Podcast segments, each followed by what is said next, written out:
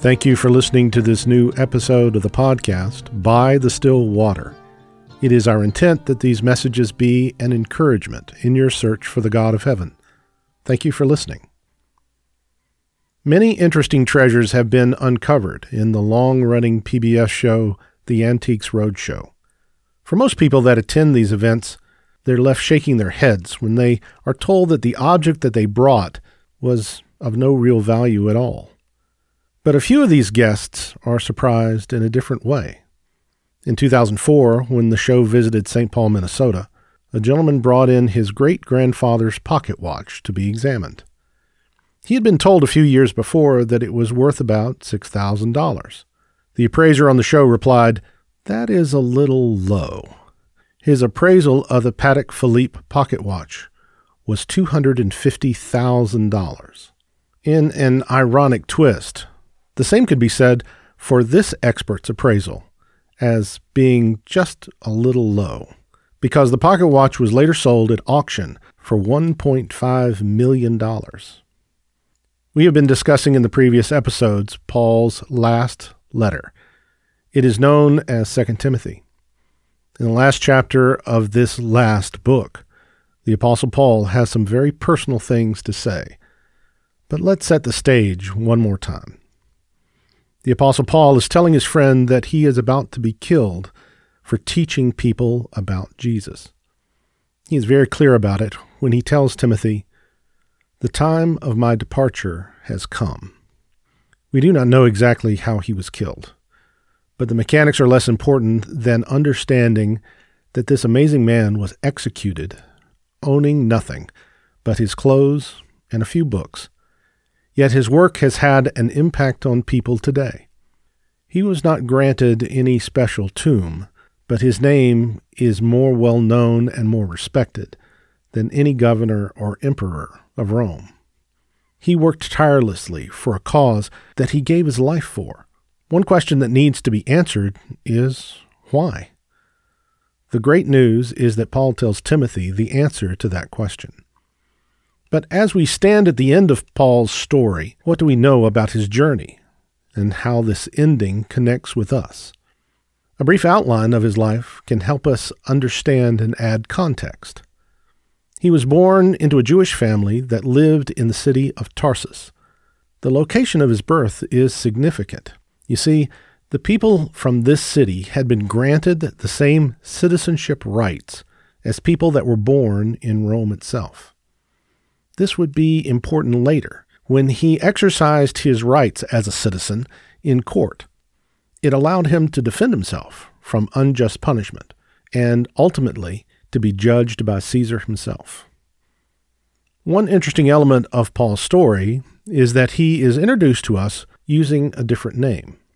In the earlier texts, he is called Saul. But consider that he was born and raised in a Roman city it makes sense that he would have a more Roman name that people would have called him. He was called Saul to his Jewish friends and family, but Paul to those in the wider community. It would be the name Paul that would be recognized most often in the centuries after. He was raised and educated to be a Jewish teacher. We even know that a man by the name of Gamaliel was his teacher and mentor. His introduction to the story of Jesus comes as he takes part in the killing of a man named Stephen. Stephen's only crime was teaching about Jesus, yet he was killed by people throwing large stones at him until he died. The man watching the coats of those working so hard to kill Stephen was a young Jewish teacher named Saul. This moment was the beginning of the followers of Jesus being hunted and imprisoned, and some were even killed all actions that were headed up by this man named Saul. That we begin the story of Saul as an enemy of the followers of Jesus and end up with him being killed because of his work for Jesus. And in that statement, we have a mystery. As we look at this, it is important to hear Paul speak for himself on this point. He said to Timothy, I have fought the good fight. I have finished the course. I have kept the faith. In the future, there's laid up for me the crown of righteousness, which the Lord, the righteous judge, will award me on that day. And not only me, but also to all who have loved his appearing. Why would the appraiser at the Antiques Roadshow believe that the pocket watch was so valuable? Part of the answer is that it was not alone. The watch was still in its original box. It had spare parts. It also included the original warranty from the company that created it in 1914. Everything about the presentation of the watch backed up its claim that it was what it seemed to be. We can ask the same questions of the Apostle Paul. From a staunch defender of the establishment, Saul made a profound life change. He became the Apostle Paul. Why did he devote his life to a cause that he once tried to stop? The answer is he met Jesus. We are told the story of this conversion three times. All three were either told to Luke by Paul or recounted in his hearings when Paul made his legal defense. To sum up, he was traveling to Damascus when he was confronted with the risen Savior personally. It is important to remember that this man Paul would devote his life to sharing this story and, as we read earlier, to be executed for this cause. Now, over the years, people have proposed a number of explanations of Paul's behavior. Some have claimed that Paul was delusional or crazy. But crazy people do not write such rational and inspiring works, like the letters from Paul the Apostle. When some read these letters to the churches in places like Corinth and Ephesus, these are not the ravings of a madman, but of someone that speaks of love and devotion and the plan of God to redeem man in very measured and clear words. Some have dismissed the apostleship of Paul as being a reach for power, money, or maybe even fame. But the story does not follow that explanation at all. Paul was mistreated and beaten and arrested numerous times because of what he was teaching about Jesus. He did not amass wealth or power and he certainly did not shape his message to court influence or favor.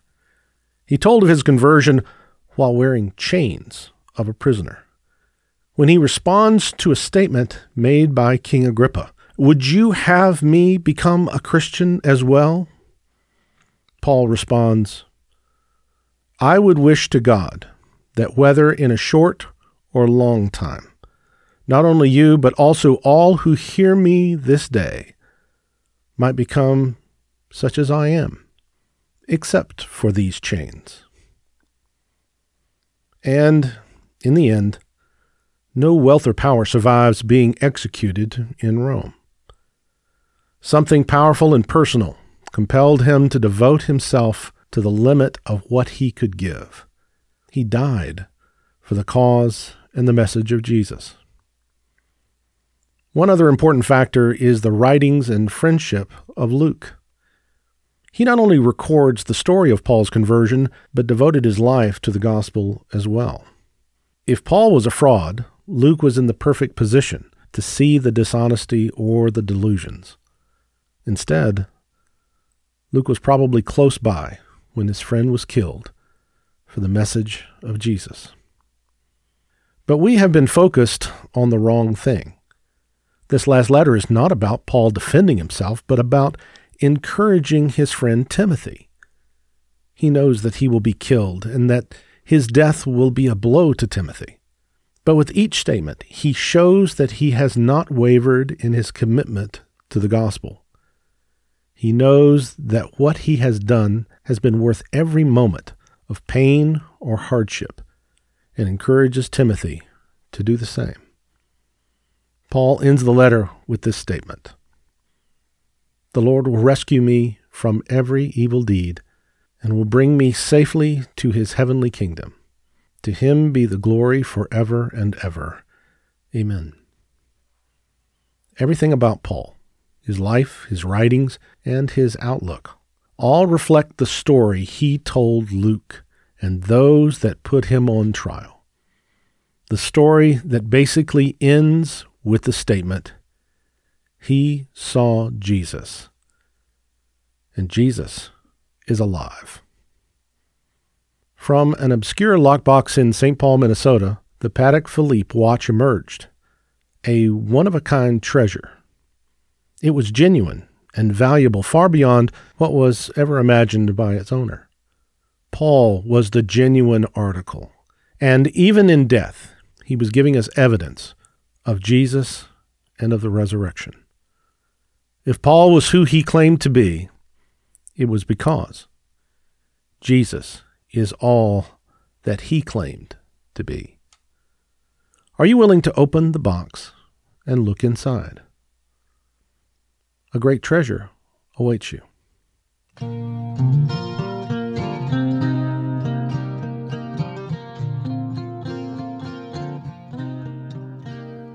Thank you for listening to this episode of By the Still Water. It is our desire that these messages reflect the true Word of God. If you would like to reach us, you can reach us by email at bythestillwater2024 at gmail.com. You can also find us on Facebook at By the Stillwater Podcast. Please consider subscribing. This will alert you to new episodes when they are made available. Again, thank you for listening.